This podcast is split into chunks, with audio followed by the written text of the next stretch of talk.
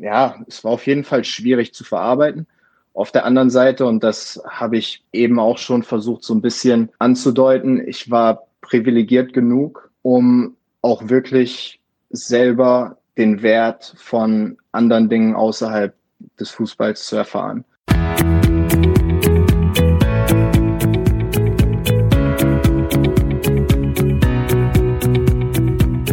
StudiCast, der Studentenpodcast von Studibuch mit Daniel Jakob.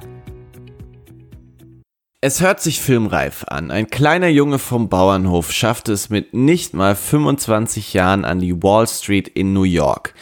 Wenn man ihm das vor 10 Jahren gesagt hätte, hätte er das wohl nicht nur nicht geglaubt, sondern auch nicht mal gewollt. Hendrik Hilpert ist der Gast der aktuellen Folge StudiCast. Ich habe ihn selbst schon vor vielen Jahren kennenlernen dürfen, als wir gemeinsam zur Schule gegangen sind und er zu dieser Zeit in die Jugendakademie des Fußball-Bundesligisten 1899 Hoffenheim wechselte. Zu dieser Zeit gehörte Hendrik zu den besten Torhütern seines Jahrgangs. Eine Karriere im Profifußball schien vorgezeichnet. Heute ist Hendrik 25 Jahre alt. Seine Karriere hat er beendet, aus guten Gründen. Er lebt heute in New York, hat es geschafft, sich quasi neu zu erfinden und das alles doch dank des Fußballs. Wie es dazu kommen konnte, erfahrt ihr in den kommenden beiden Wochen, in denen wir Hendricks beeindruckende Geschichte vorstellen. Heute beginnen wir mit der Fußballkarriere in Deutschland. Da verrät uns Hendrik, dass er eigentlich nie Fußball spielen wollte und erklärt uns, welche Worte seine Eltern ihn bis heute bei allem, was er tut, leiten. Er spricht ganz offen über den Druck, den angehende Leistungssportler im Fußball erfahren und sich teilweise auch selbst machen. Und äh, warum verhinderten 20 Minuten sein Debüt für die deutsche Nationalmannschaft? Und was bedeutet es eigentlich, wenn man sich den so lang gehegten Traum vom Profifußball letztlich doch nicht erfüllen kann? All das gibt's heute in Folge 1 mit Hendrik Hilpert. Gut Kick in die Runde und äh, viel Spaß beim Hören.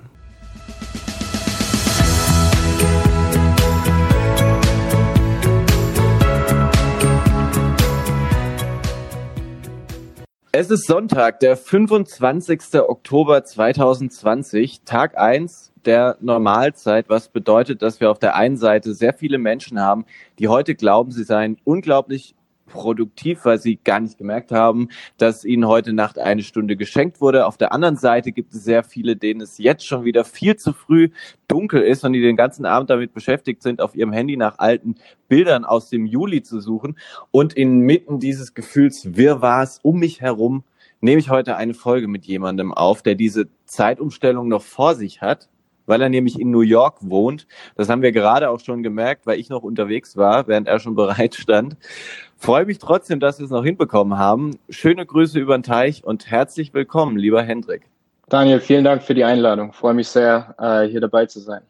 Hendrik, bei dir ist jetzt 14 Uhr, oder? Genau, bei mir ist 14 Uhr. Äh, wir warten noch auf die Zeitumstellung. Äh, ja, Schauen wir mal. Was macht man sonntags in New York um 14 Uhr? Bestimmt viele Dinge aufgrund der aktuellen Situation, aber recht wenig. Ähm, da arbeitet man vielleicht schon ein bisschen äh, an bestimmten Dingen, die man sonst montags machen müsste. Andererseits verbringt man aber die Zeit äh, natürlich wie in Deutschland auch äh, im Moment noch zu Hause. Wir sprechen heute so ein bisschen über die beeindruckende Geschichte von dir, die mit dem Wunsch Profifußballer zu werden, in einem kleinen Dorf in Hessen begann und über diverse Stationen jetzt an der Wall Street weitergeschrieben wird. Wie immer starten wir aber zunächst mit unserer Kategorie fünf wirklich schnelle Fragen, um dich erstmal kennenzulernen. Hendrik, was hast du heute Mittag gegessen? Heute Mittag habe ich äh, ein Omelette gegessen. Anzug oder Jogginghose? Lieber Jogginghose, oftmals aber leider der Anzug. Was ist dein Lieblingsplatz in New York? Mein Lieblingsplatz in New York ist äh, der Battery Park im Süden direkt am Wasser. Welches Lied läuft bei dir gerade in Dauerschleife? Welches Lied läuft bei mir gerade in Dauerschleife? Das ist eine sehr gute Frage. Ähm, Dreams von Fleetwood Mac im Moment. Okay. Ein sehr altes Lied weil auf äh, TikTok, dieser neuen App, die von den ganzen Zwölfjährigen benutzt wird, da neulich äh, irgendjemand ein Video gemacht hat, was absolut viral ging und äh, das liegt mir seitdem nicht mehr aus dem Kopf ging.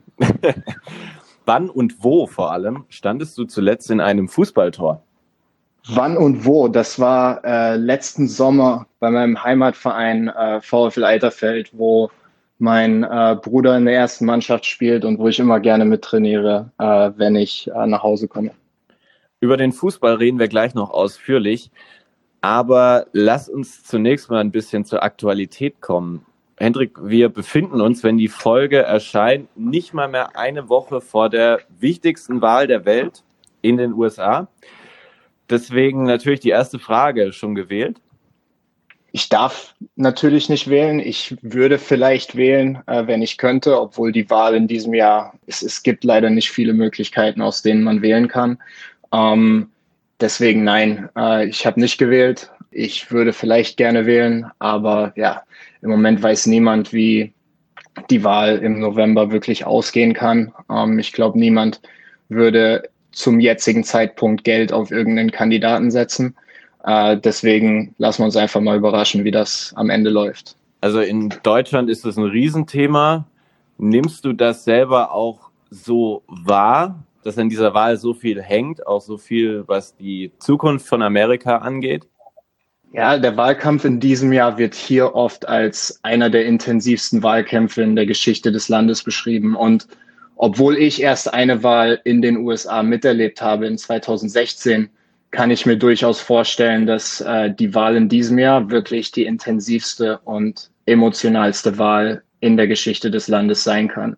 Da kommen viele Faktoren zusammen. Einerseits ist das Land seit mehreren Jahren wirklich politisch gespalten, was in den letzten vier Jahren sowohl von rechts als auch von links äh, weiter befördert wurde. Und die Situation um Covid hat das politische Geschehen dann natürlich noch mehr in die Wohnzimmer der Amerikaner gebracht und noch mehr zur Frustration der Menschen beigetragen. Dann hatte man die äh, Demonstrationen gegen Rassismus und gegen Polizeigewalt, zwei durchaus sehr wichtige Themen, die dann teilweise stark ausgeartet sind und auch von den Medien benutzt wurden, um diese Spaltung weiter äh, zu befördern und zu betreiben.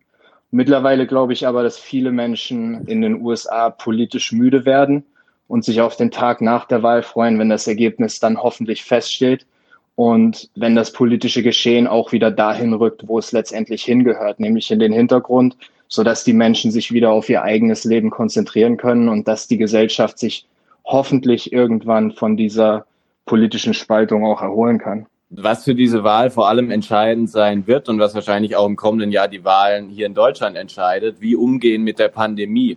New York hat ja auch sehr dunkle Tage während der Pandemie erlebt. Teilweise haben uns hier in Deutschland Bilder erreicht, wo man irgendwie Leichen übereinander gestapelt hat. Was hast du von all dem mitbekommen? Gut, die äh, Bilder habt ihr in Deutschland, glaube ich, äh, öfter gesehen, als ich sie hier in New York gesehen habe. Äh, natürlich war das System überlastet, aber ich habe viele, viele Nachrichten aus Deutschland bekommen von Leuten, die besorgt waren, äh, dass ich jetzt in, in New York bin, weil äh, während, während dieser schwierigen Lage. Am Ende natürlich. Äh, ich wohne seit gut einem Jahr in New York und habe schon das Gefühl, in dieser Zeit in durchaus zwei verschiedenen Städten gelebt zu haben. Ähm, was New York in normalen Zeiten zu einer besonderen Stadt macht, ist die hohe Zahl an Menschen, die auf relativ kleinem Raum zusammenleben.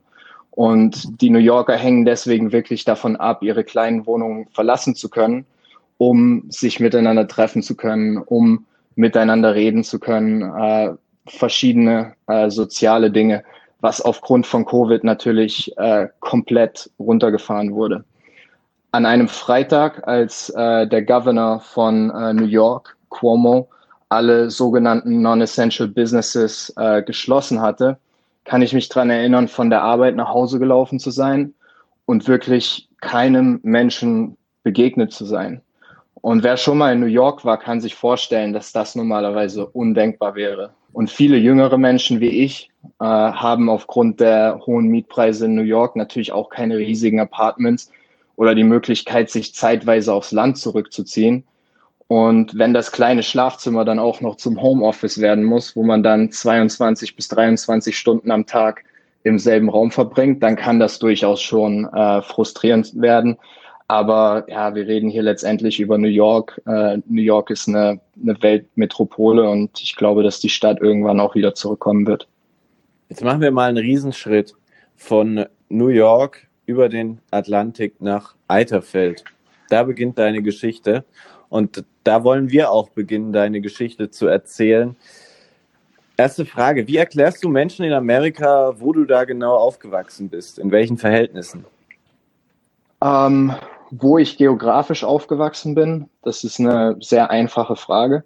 Da sage ich einfach äh, in, in the middle of Germany, also direkt in der Mitte des Landes, was äh, ja äh, ungefähr so stimmen könnte. Ich glaube, es sind 30 oder 40 Kilometer bis zur, zur geografischen Mitte. Ähm, und ja, dann äh, erzähle ich den Leuten normalerweise, dass ich äh, auf einem Bauernhof aufgewachsen bin, äh, was eine unglaublich tolle Erfahrung war und ja, äh, woran die Leute dann auch äh, relativ schnell interessiert sind und äh, wo man dann auch relativ schnell eine, ein Gespräch basierend darauf aufbauen kann. Wann hast du da das erste Mal gemerkt, dass du irgendwie ganz gut kicken kannst? Also wann hast du das selber realisiert? Also ich hatte das Glück, neben unserem äh, heimatlichen Fußballplatz aufzuwachsen. Das heißt, ich musste wirklich nur fünf Minuten laufen, um letztendlich am Sportplatz zu sein. Dann gab es aber eine witzige Geschichte. Also als ich fünf war und zum ersten Mal im Fußballtraining war, mussten mir meine Eltern danach versprechen, dass ich nie wieder Fußball spielen muss. Ähm, ja, ähm, das hat sich dann, das hat sich dann verändert. Äh, ein Jahr später war ich dann bei einem äh, Freund zu Besuch, dessen Vater F-Jugendtrainer meines Heimatvereins war. Dort konnte ich dann überzeugt werden, äh, wieder mit zum Training zu kommen.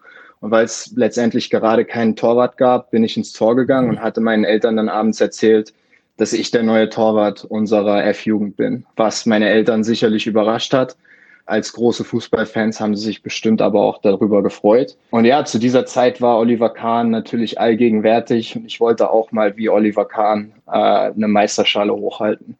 Und dann bin ich letztendlich erneut zu meinen Eltern gegangen und habe gesagt, hey, ich bin jetzt nicht nur der neue Torwart unserer F-Jugend, sondern ich würde gern äh, Profifußballer werden.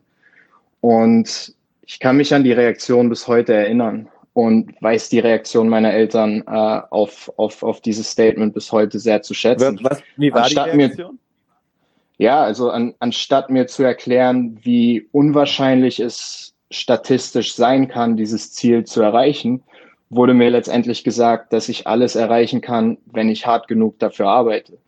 Und nach diesem Motto versuche ich letztendlich bis heute zu leben. Und man sollte meiner Ansicht nach, ähm, obwohl das damals alles unbewusst geschehen ist, durchaus naiv genug sein, um sich Ziele zu setzen, die so hoch sind, dass man sie vielleicht nicht unbedingt erreichen kann. Und gleichzeitig kann ich jetzt heute aus eigener Erfahrung sagen, dass man zwar nicht immer alles, aber doch unglaublich viel erreichen kann, wenn man wirklich mit dem ganzen Herzen bei der Sache ist und, und sehr hart für etwas arbeitet. Und ähm, ich glaube, das war so das allererste, was ich vom Fußball gelernt habe und was ich bis heute noch äh, versuche, so in der Form umzusetzen.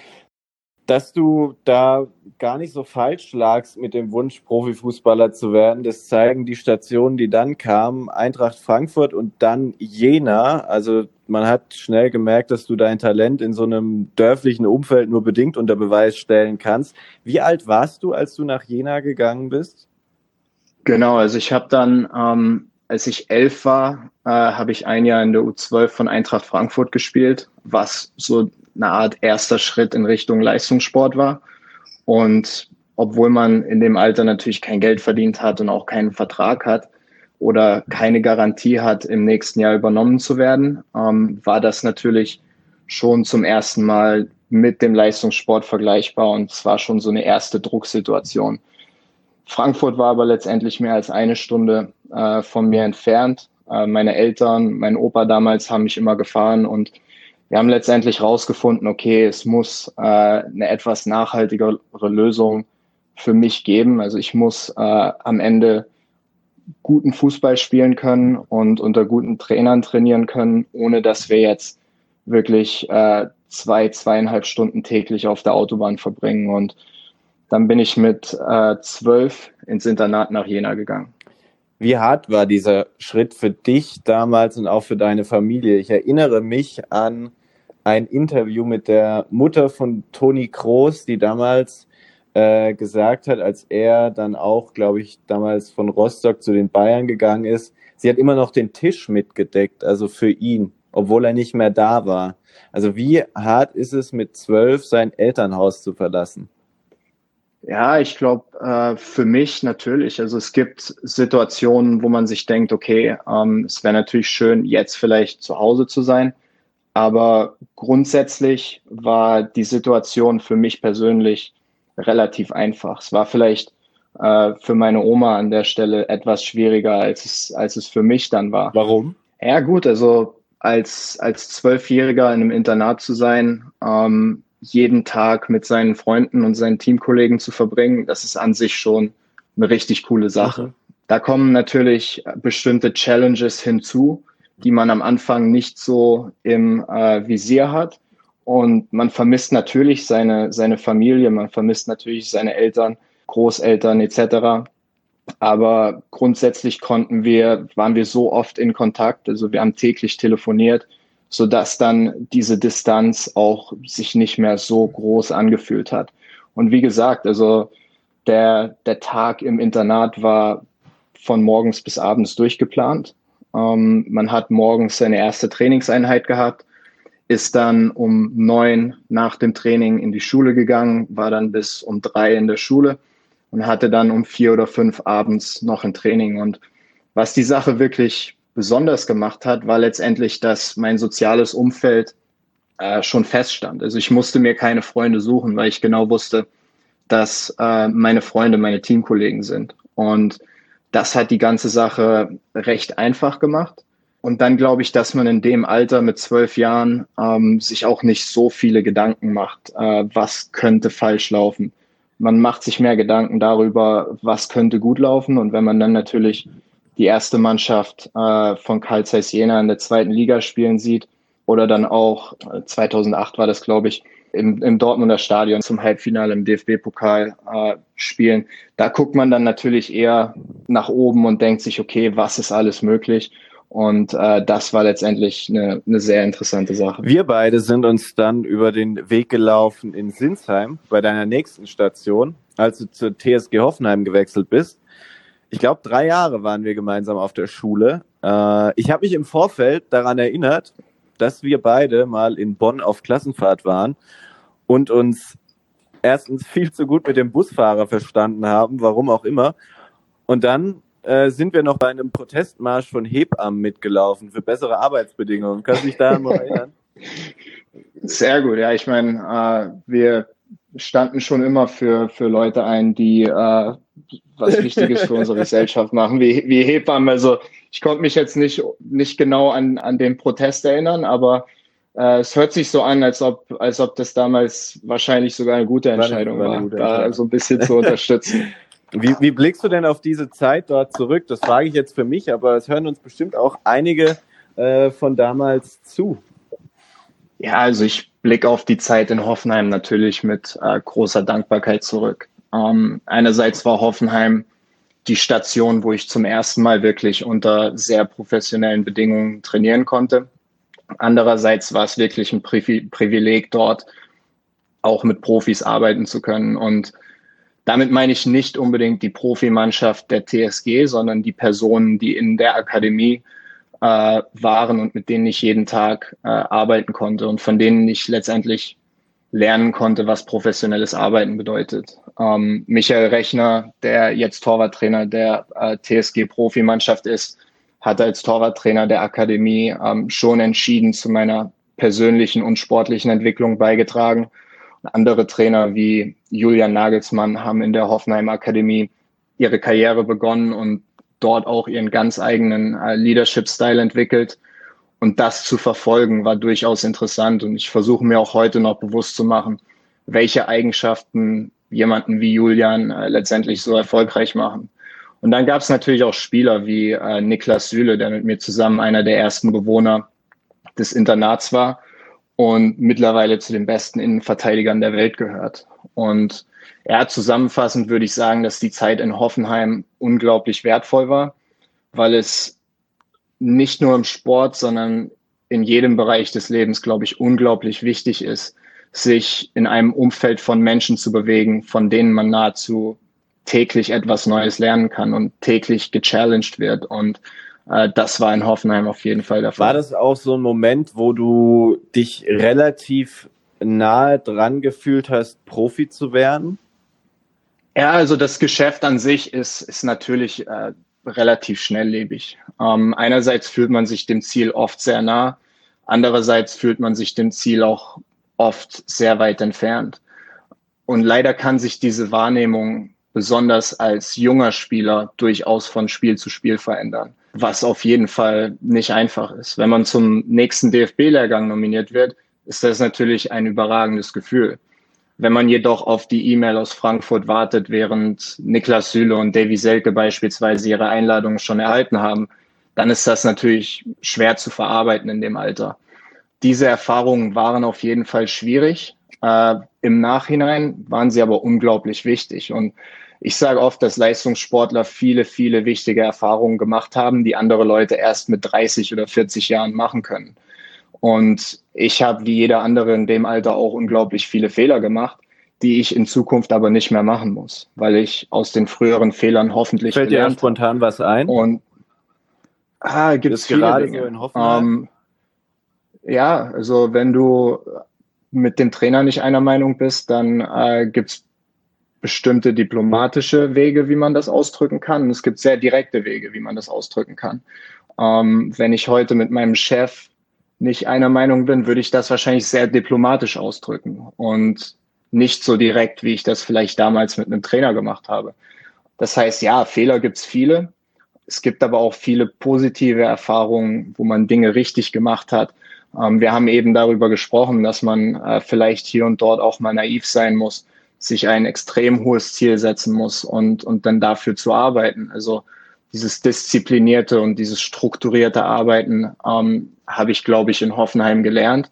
Und obwohl ich heute keinen Leistungssport mehr betreibe, ist der Sportler in mir weiterhin Teil von, von jeder Entscheidung und erinnert mich oft an Situationen, die ich als Jugendlicher bereits durchlebt habe. Aber kann man dir, ähm, kann man dir wirklich, du, du, du erwähnst gerade, dass du vielleicht ab und an mal äh, etwas impulsiver reagiert hast, aber kann man dir da wirklich das vorwerfen, wenn du kurz davor von diesem unglaublichen Druck, diesem tagtäglichen, äh, heute fühle ich mich näher am Profi, gestern nicht so. Das müssen doch auch Trainer mit einkalkulieren können.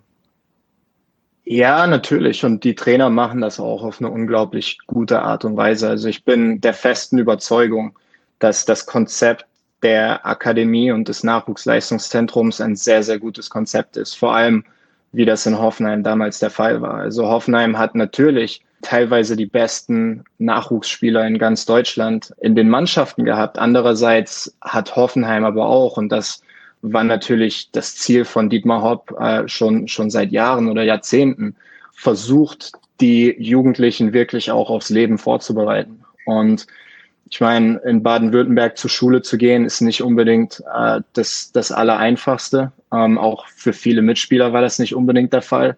Und die Akademie hat natürlich alles versucht, äh, da die Spieler zu unterstützen. Und es gibt jetzt viele Spieler, die jetzt nicht unbedingt wie äh, Niklas Süle in der Nationalmannschaft spielen, die sich aber ein sehr, sehr äh, solides Leben aufgebaut aber, haben. Und deswegen glaube ich. Aber es gibt ja. ja. auch die anderen, die anderen Schicksale. Die kennen wir beide auch genug. Ich will die jetzt nicht namentlich erwähnen, aber ich glaube schon, dass man an gewissen Stellen ja auch gesehen hat, dass Spieler so ein Ticken ich will jetzt nicht sagen, fallen gelassen wurden, aber es gibt viele, die dann wirklich auch fußballerisch komplett durchgereicht wurden, bis in die Kreisligen. Also ich habe ich hab auch so ein bisschen über dieses Thema Akademie im Vorfeld von unserem Gespräch nachgedacht und ich hatte immer so das Gefühl, euch wurde dort auf der Akademie alles abgenommen.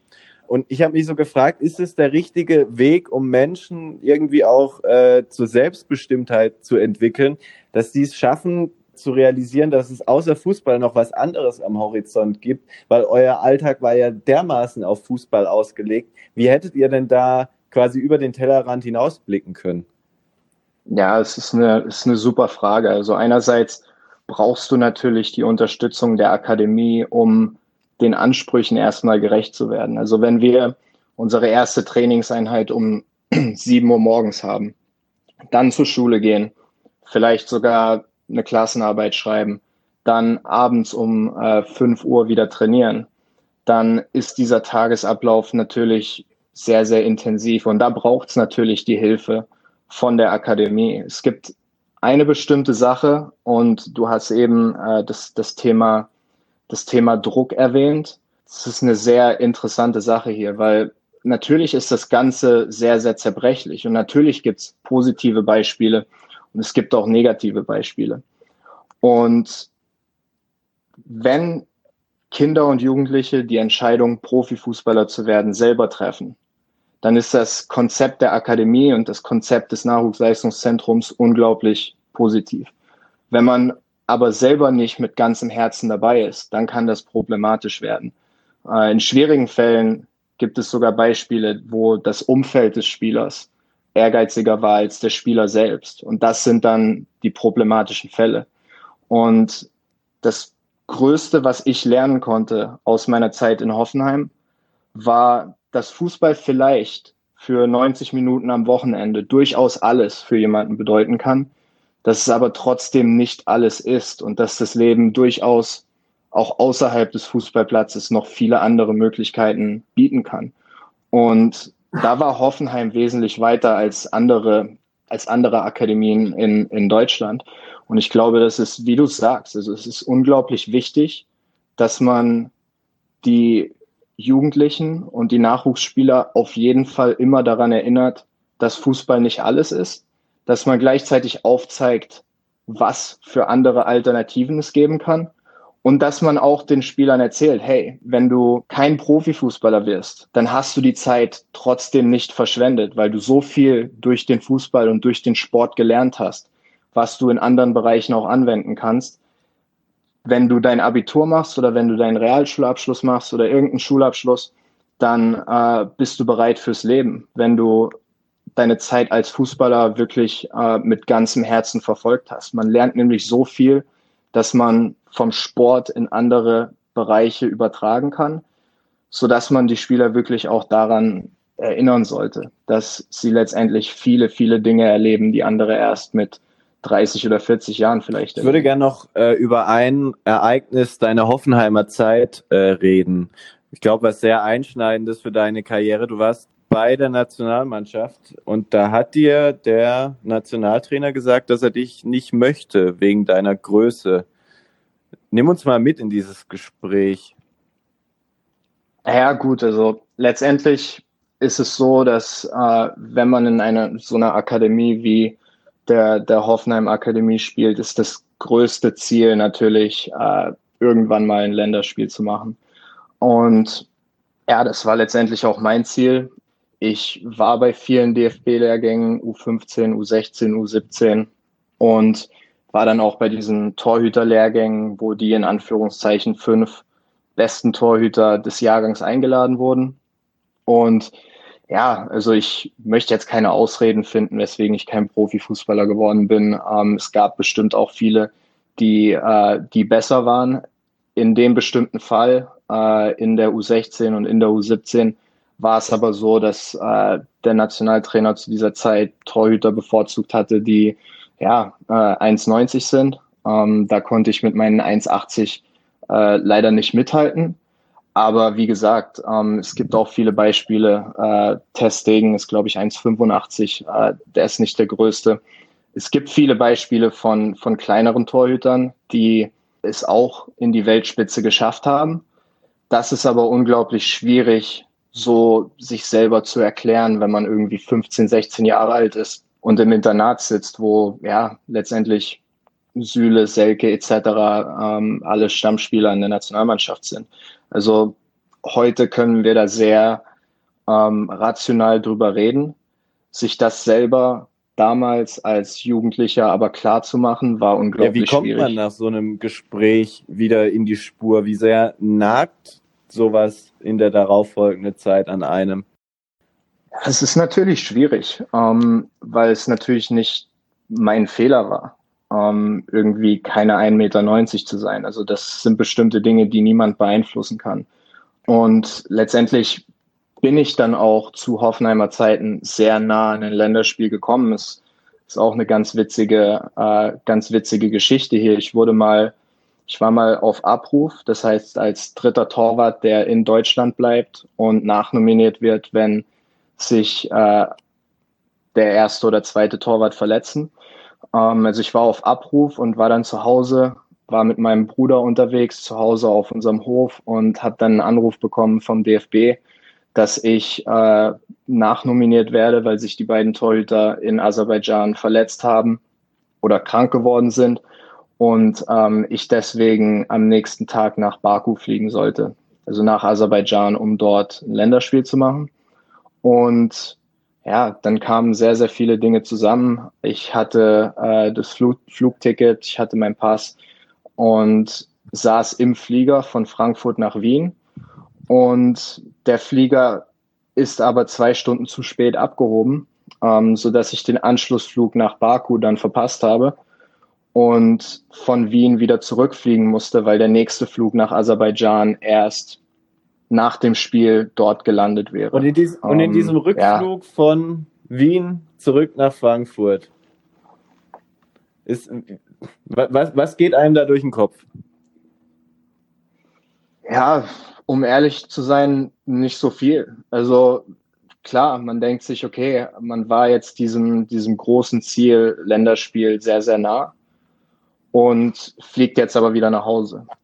Und die Situation erstmal zu verarbeiten oder ja, die Situation sich selber rational zu erklären, war, war unglaublich schwierig. Ähm, vor allem, weil wir drei oder vier Tage später dann äh, auch wieder ein Spiel hatten in der, in der U17 Bundesliga. Also es war eine schwierige Situation, aber zu dieser Zeit hatte man auch nicht viel Zeit, sich darüber Gedanken zu machen. Also man musste damit abschließen weil die nächsten Aufgaben letztendlich schon auf jemanden gewartet haben. Und wenn man diese ganze Flugsituation zu lange im Kopf behalten hätte, dann äh, wäre das wahrscheinlich auch schwierig geworden für die nächsten paar Spiele. Du bist, glaube ich, mit 18 dann nach Braunschweig gewechselt. Zu einer Zeit, in der dieser Verein dann, glaube ich, auch wieder Bundesliga gespielt hat. Was hast du ja. dir von diesem Wechsel erhofft? Ja, gut, also ab einem bestimmten Alter äh, stellt man sich natürlich schon die Frage, wie sieht mein Weg zum Profifußball ganz konkret aus und was kann ich machen, um so nah wie möglich an eine Profimannschaft heranzukommen. Äh, das war in Braunschweig damals gegeben und in Hoffenheim basierend auf meiner persönlichen Wahrnehmung nicht unbedingt. Die Bedingungen in Braunschweig waren natürlich anders als, als in Hoffenheim. Also Eintracht Braunschweig ist ein Verein, der von seinen Fans und, und der Eintracht-Familie, um es mal so zu sagen, in und um Braunschweig getragen wird. Ähm, und gleichzeitig durfte ich sehr, sehr oft mit der Profimannschaft, äh, damals mit Leuten wie Karim Bellarabi trainieren, die dann letztendlich auch den historischen Aufstieg in die Bundesliga geschafft hat. Also das war eine unglaublich gute Erfahrung. Gleichzeitig ist man dem Abitur aber auch immer näher gekommen und musste sich die Frage stellen, ja, was das Leben nach der Schule dann auch noch bereithält. Und in der Zeit habe ich dann glücklicherweise auch gemerkt, dass es im Leben noch viele Dinge geben kann, dass ich vielleicht auch in anderen Bereichen äh, einen positiven Einfluss auf, ja, auf andere Menschen haben kann. Und dann habe ich letztendlich versucht, das äh, Jahr nach dem Abitur zu nutzen, habe in der U23 von Eintracht Braunschweig gespielt und gleichzeitig äh, drei unbezahlte Praktika gemacht.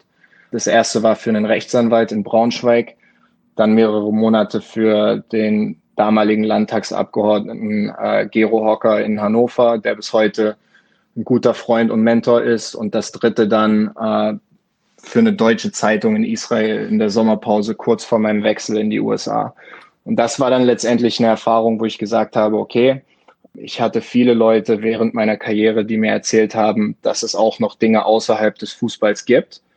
Und jetzt habe ich selber gemerkt und erfahren, dass das wirklich so ist. Also, dass es viele Möglichkeiten außerhalb des Fußballs gibt. Und ich glaube, deswegen war die Zeit in Braunschweig eine unglaublich gute Zeit für mich. Aber das war auch die Zeit, wo du mit 20 realisiert hast, dass du erstmal hier in Deutschland vielleicht nicht es schaffst in den Profifußball. Ich habe mich gefragt, wie realisiert man sowas? War das ein Gespräch? War das eher ein schleichender Prozess?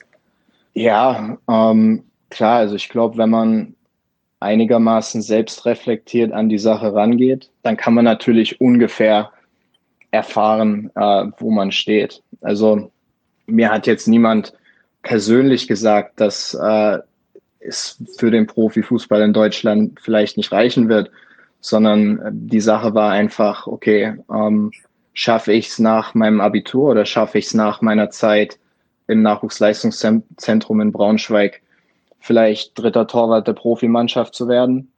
Und die Antwort damals war nein. Ähm, das heißt, man hat es nicht geschafft und es war auf jeden Fall, ja, es war auf jeden Fall schwierig zu verarbeiten. Auf der anderen Seite, und das habe ich eben auch schon versucht, so ein bisschen anzudeuten, ich war privilegiert genug, glücklicherweise, um auch wirklich selber den Wert von anderen Dingen außerhalb des Fußballs zu erfahren. Ähm, das heißt, wenn ich mit 15 oder 16, wenn mir jemand gesagt hätte, du wirst kein Profifußballer, dann wäre das für mich unglaublich schwierig gewesen. Durch die vielen guten Erfahrungen, die ich aber in Braunschweig machen konnte, nicht nur im Verein, sondern auch außerhalb des Vereins, war es aber doch äh, relativ einfach, dann ähm, irgendwie diesen Pivot hinzubekommen, um äh, ja, sich um eine andere Karriere außerhalb des Fußballs äh, zu bemühen. Dein Weg äh, führte dann in die USA. Jetzt haben wir hier schon über eine halbe Stunde gequatscht. Und äh, ich würde sagen, wir reden jetzt beide gleich weiter, aber ich würde die Folge hier mal abschließen, weil wir jetzt so einen schönen Spannungsbogen haben. Und äh, weil es, glaube ich, auch total spannend ist von dir zu hören, wie du es quasi in den USA dazu geschafft hast, letztlich sowohl fußballerisch äh, Fuß zu fassen, als auch dir ein zweites Standbein aufzubauen mit deinem Studium und was du da so erlebt hast. Das besprechen wir jetzt gleich und ihr da draußen hört das in der kommenden Woche. Und äh, ich danke dir mal bis hierhin, Hendrik. Super, danke dir.